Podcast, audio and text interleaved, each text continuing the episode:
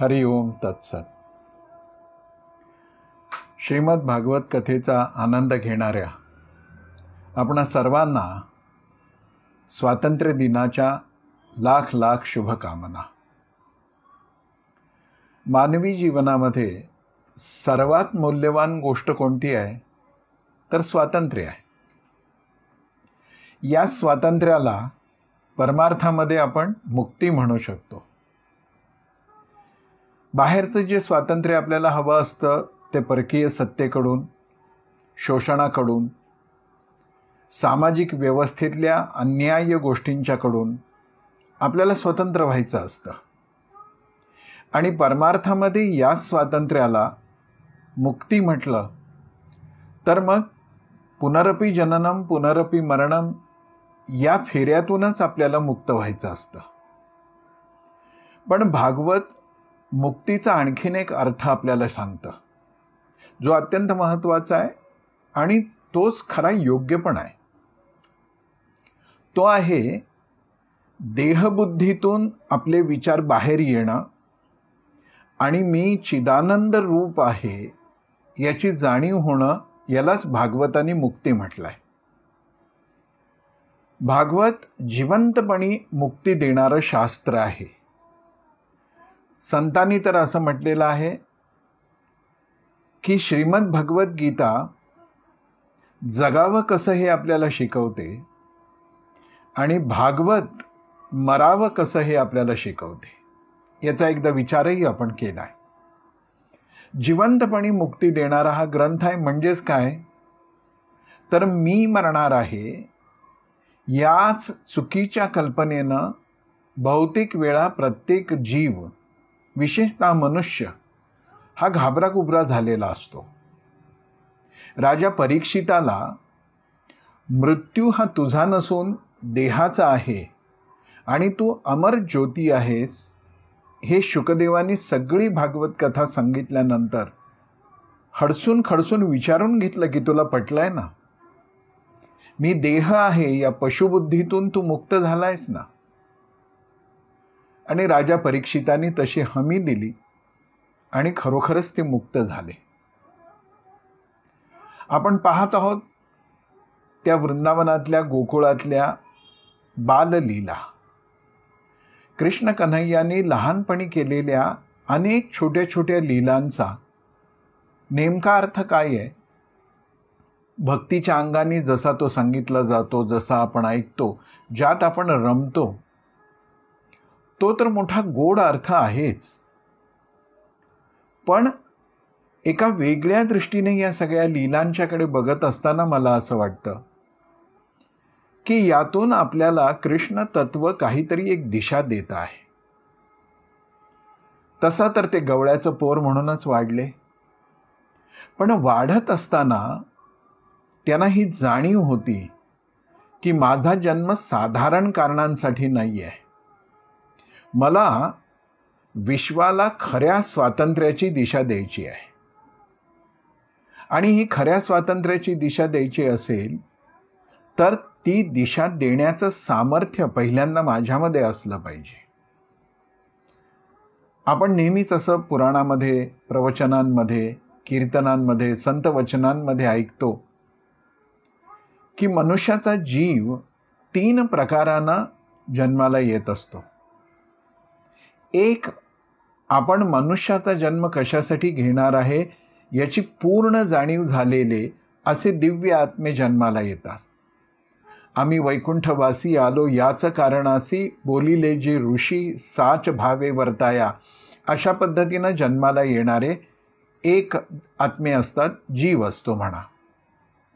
दुसरा असतो की जन्माला येतो आणि जगत असताना परिसराचं निरीक्षण परीक्षण करताना त्याच्या काही गोष्टी निश्चितपणाने लक्षात येतात आणि तो आपल्या जगण्याचं ध्येय सामान्य सुखदुःखाच्या पेक्षा उंचावरती घेऊन जातो.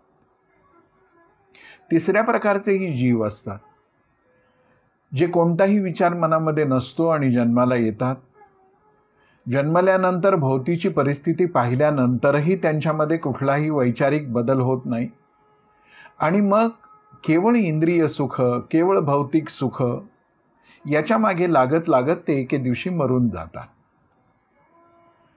पण ज्यांना आपल्या जीवनाचं ध्येय माहिती आहे आणि ते साकार करण्यासाठी जन्मजनी घेतलेला आहे अशा चैतन्यशाली पुरुषांच्या जीवनामध्ये या बाललीलांचा अर्थ आपल्याला कसा लावता येईल? याचे जे अभ्यासक आहेत ते वेगवेगळ्या पद्धतीनं याविषयी सांगत असतात याचं इंटरप्रिटेशन करत असतात. मी जेव्हा या सगळ्या लीलांच्याकडे बघतो तेव्हा असं वाटतं की श्रीकृष्णांनी एक पुरुष एक व्यक्ती एक जीव ज्याला जगद्गुरुपदावरती आरूढ व्हायचं आहे हे ध्येय नक्की आहे तो या सगळ्या लीला करताना काय सांगतो आहे? तर ज्याला जगद्गुरु व्हायचं आहे. आणि एका व्यक्तीसाठी हा विचार आहे अशातला भाग नाही. व्यक्ती व्यक्ती जर हेच ध्येय ठेवतील आणि स्वतःमध्ये विकास घडवतील तर व्यक्तींच्या समूहातून बनलेला समाज आणि समाजाच्याच या चेतनेतून निर्माण होणारी राष्ट्र ही कल्पना ही या जगद्गुरु पदापर्यंत जाऊ शकते. म्हणजेच आज स्वातंत्र्य दिनी आपल्याला असा संकल्प करता आला पाहिजे की मला माझा देश विश्वगुरु पदावरती पोचवायचा आहे आणि त्यासाठी देश म्हणजे काही मातीचा तुकडा नसतो. देश म्हणजे देशातली माणसं असतात. प्रत्येक माणसांनी जर हा निर्णय घेतला हा निर्धार केला हे व्रत स्वीकारलं की मी जगद्गुरू होण्याच्या पात्रतेचा बनेन तसा विकास माझ्यात करेन. आणि मग एक एक मी मिळून समग्र राष्ट्र बनतं आणि हे राष्ट्र सुद्धा जगद्गुरू होईल. या वर्षीच्या स्वातंत्र्य दिनाचा हा एक संकल्प आहे. या संकल्पाची पूर्ती कशी होऊ शकते? मला जर जगद्गुरू व्हायचं असेल आणि माझ्या देशाला जगद्गुरू बनवायचं असेल विश्वगुरू पदावरती बसवायचं असेल तर एकेका व्यक्तीला आपल्या जीवनाच्या शुद्धीकरणाची प्रक्रिया केली पाहिजे. अगदी वेगळ्या भाषेत सांगायचं झालं तर ज्याला समाजाचं नेतृत्व करायचं आहे त्यांनी जाणीवपूर्वक बुद्ध्याच स्वतःमधल्या काही दोषांना काढून टाकलं पाहिजे. किंवा ते दोष आपल्यामध्ये येणार नाहीत याविषयीची दक्षता बाळगली पाहिजे. या एका सूत्राला धरून जेव्हा मी कृष्ण कन्हैयाचं चरित्र पाहतो विशेषतः बाल लीला पाहतो तेव्हा मला हेच जाणवतं की जगद्गुरू होण्याची ही एक तयारी आहे. त्याचे भक्तीसाठी अनुकूल असलेले अन्वयार्थ जे आहेत ते आपण पाहूच ते गोडच आहेत. पण नव्या पिढीने हे समजून घेतलं पाहिजे की श्रीकृष्ण भगवान आपल्याला काय शिकू इच्छितात. काल आपण एक लीला पाहिली पुतना वधाची. पुतनेचा एक अर्थ आहे पाप. ठरवून केलेलं पाप. आणि श्रीकृष्ण कन्हैया आपल्याला असं सांगताहेत की ज्याला नेतृत्व करायचं आहे. समाजाचं असो एखाद्या आस्थापनेतलं असो आपल्या कुटुंबातलं असो वा संपूर्ण राष्ट्रीय स्तरावरचं असो त्यांनी पाप बुद्धी आपल्या अस्तित्वाच्या पासून कोसो दूर ठेवली पाहिजे. पाप बुद्धी असता कामा नये. ज्याच्यामध्ये पापबुद्धी आहे तो नेतृत्व नाही करू शकत. मग ती पापबुद्धी त्याला वेगवेगळ्या गोष्टीनं पतित करण्याचाच प्रयत्न करते. भगवान श्रीकृष्णांच्या जीवनातली पहिली लीला पूतना आहे. पापाचा अंशही आपल्या जीवनामध्ये नको. दुसरी लीला आहे ती पण फार सुंदर आहे. शकटासुराचा वध केला अशी ती कथा येते. या कथेची या लीलेची पार्श्वभूमी पण मोठी गोड आहे. कृष्ण जन्म झालेला आहे गोप गोपी येऊन गेलेले आहेत. प्रत्येकाला उपहार दिला गेलाय. प्रत्येकाने आपला उपहारही यशोदाचे आणि नंदबाबांच्या हाती दिलाय. हे सगळं झालंय पण यशोदेच्या मनामध्ये एक रुखरुख आहे. की कृष्ण जन्म झाल्यानंतर सगळे दिवस फार धावपळीत गेले. नेमक्या आपल्या सख्या सजना कोण कोण येऊन गेल्या आपल्याला आठवतही नाही आहे आणि त्या आल्या पण धडपणाने आपल्याला त्यांच्याशी गप्पा गोष्टीही करता आल्या नाही. मग आज आपण काय करूयात? सगळ्या मैत्रिणींना बोलवून घेऊयात. आणि निमित्त पण मिळालं. कन्हैयानी कूस बदलली. तो एका अंगावर झाला. आणि मग हे अंग परिवर्तनाचं निमित्त. काय काय शिकवतो आपल्याला आपला परंपरातला हा सगळा इतिहास? फार मोठ्या सुखांच्या गोष्टीच्या मागे आपण पळत राहिलो ना तर दमछाक होते. पण छोट्या छोट्या शुभंकर परिवर्तनांचाही महोत्सव कसा करावा हिंदू जीवन पद्धती शिकवते. एका कुशीवर कृष्ण झाले. आता एरवी हा काय आनंदाचा क्षण असतो का? पण भागवतामध्ये म्हटलंय की या अंग परिवर्तनाचा आनंद सोहळा करायचं ठरवलं यशोदेने. आणि आपल्या सगळ्या मैत्रिणींना बोलवलं.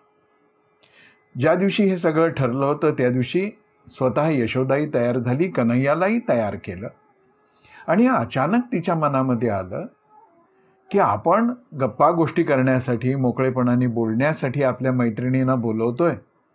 पण त्याच वेळी कन्हैया जर कुरकुर करायला लागला तर? आणि म्हणून मग यशोदेने मनाशी एक गोष्ट ठरवली की ह्याला नीट प्यायला द्यावं. ह्याचं पोट एकदा भरलं की हा शांत झोपेल. आणि मग आपल्याला मैत्रिणींबरोबर खूप छान गप्पा मारता येतील. आणि म्हणून चांगलं खायला प्यायला घालून त्याचं पोट भरलंय असं बघून एका पाळण्यामध्ये अंगणामध्ये ठेवला. आता अंगणामध्ये ठेवत असताना यशोदेने पुरती काळजी घेतली की एक तिथे बैलगाडी होती. त्या बैलगाडीच्या खालच्या सावलीत हा पाळणा ठेवला. थंड वारा येतो आहे पोट भरलेला आहे शांत झोपेल कन्हैया आणि आता मैत्रिणींशी मोकळेपणाने आपल्याला गप्पा मारता येतील. सगळ्या मैत्रिणी आल्या गप्पा गोष्टी सुरू झाल्या खाणं पिणं चिडवणं हसणं सगळं सुरू झालं. आणि या सगळ्या कोलाहलानी कलकलाटाने पाळण्यात झोपलेल्या कन्हैयाला जाग आली असं भागवतात वर्णन आहे. आणि मग पाळण्यातलं ते बाळ विचार करायला लागलं की आज एवढ्या सगळ्या मावशा येऊन काय कलकलाट करतायत? काय कारण असेल? आणि मग अरे आपल्या अंग परिवर्तनाचा हा सोहळा चालला आहे आणि काय गोष्ट आहे बघा आपल्या निमित्तानं चाललेल्या सोहळ्यात आपल्याला मात्र अंगणात आणून ठेवलेला आहे. आणि म्हणून कथेमध्ये वर्णन असं येतं की श्रीकृष्णाने पाळण्यातून आपला एक पाय उंचावला आणि ज्या बैलगाडीखाली ठेवलं होतं ती बैलगाडी उलटून टाकली. आवाज झाला आणि सगळे आले. संतांनी वर्णन केलं ते मला फार छान वाटतं. संत असं म्हणतात की बैलगाडी म्हणजे शकट. हा एक आसूर आहेच. पण शकट म्हणजे संसाराचा गाडा. आणि इथे एक दोष मानवी जीवनात असता कामा नये असं शिकवतायत श्रीकृष्ण. ते म्हणतायत की ज्याच्या नावाने सगळा सोहळा चाललाय ज्याच्या नावाने हा सगळा उत्सव चाललाय त्याच्याकडे दुर्लक्ष करून तुम्ही तुमचे थाट करता आहात का? आणि ह्याला मान भावीपणा म्हटलेला आहे. कटू वाटतं पण वर्तमानातली आपली बहुतांशी धर्मकार्य ही अशी मानभावी भावीपणानेच आपण करतो. म्हणजे देव पण विसरून देवाला विसरून आपण आपल्या सगळ्या दिखाव्याचे सोहळे करत राहतो. श्रीकृष्णांनी सांगितलं की ज्याला नेतृत्व करायचं आहे त्याच्यामध्ये मानभावीपणा असता कामा नये. त्याच्यामध्ये समाजापेक्षा आपण कोणी वेगळे आहोत हाही भाव नको आहे. पण महत्त्वाचा गोष्ट ते सांगतायत की ज्याच्या निमित्तानं आपण कार्य करतो आहे त्याला विसरून जर आपण थाटमाट करू तर आपल्या प्रपंचाचा गाडा उलटवला जाईल. ज्याला नेतृत्व करायचं आहे त्याच्या चिंतनामध्ये समाज असला पाहिजे आस्थापन असलं पाहिजे कुटुंब असलं पाहिजे. ज्या पातळीवरती आपण ते करतो आहोत नेतृत्व ते असलं पाहिजे. अन्यथा मानभावीपणा आला तर आपल्या संसाराचा गाडा उलटवला जाईल त्याचे तुकडे होतील. पाप जसं नको आहे बुद्ध्याच केलेलं पाप जसं नको आहे तसा हा मानभावीपणा एका अर्थाने खोटारडेपणा ज्याला नेतृत्व करायचं आहे त्याच्याही जीवनामध्ये असता कामा नये. स्वातंत्र्य आपल्याला या दुर्गुणातूनही मिळवायचं आहे. या दुर्गुणापासून आपल्याला स्वतंत्र व्हायचं आहे. आणि म्हणून स्वातंत्र्य दिना दिवशी श्रीकृष्ण लीलेतल्या या शकटासूर लीलेचा अर्थ आपण असाही घेऊ शकतो की मी मानभावीपणा माझ्या जीवनामध्ये येऊ देणार नाही. अमानित्वम. भगवद्गीतेने ज्याला अमानित्व म्हटलंय. ते अमानित्वाचं गुणनिदान आपल्याला प्राप्त व्हायचं असेल तर आपणही कोणतंही कर्म करत असताना मानभावीपणा करता कामा नये आपल्या स्वतःला एका विशुद्धीकडे घेऊन जाताना हा दुर्गुण अंश मात्रही आपल्याकडे असू नये याची दक्षता घेतली की आपण खऱ्या अर्थाने स्वतंत्र होऊ. अशा स्वातंत्र्य उत्सवासाठी पुन्हा एकदा आजच्या स्वातंत्र्यदिनी आपल्याला लाख लाख शुभेच्छा. हरिओम तत्सत हरिओम तत्सत हरिओम तत्सत.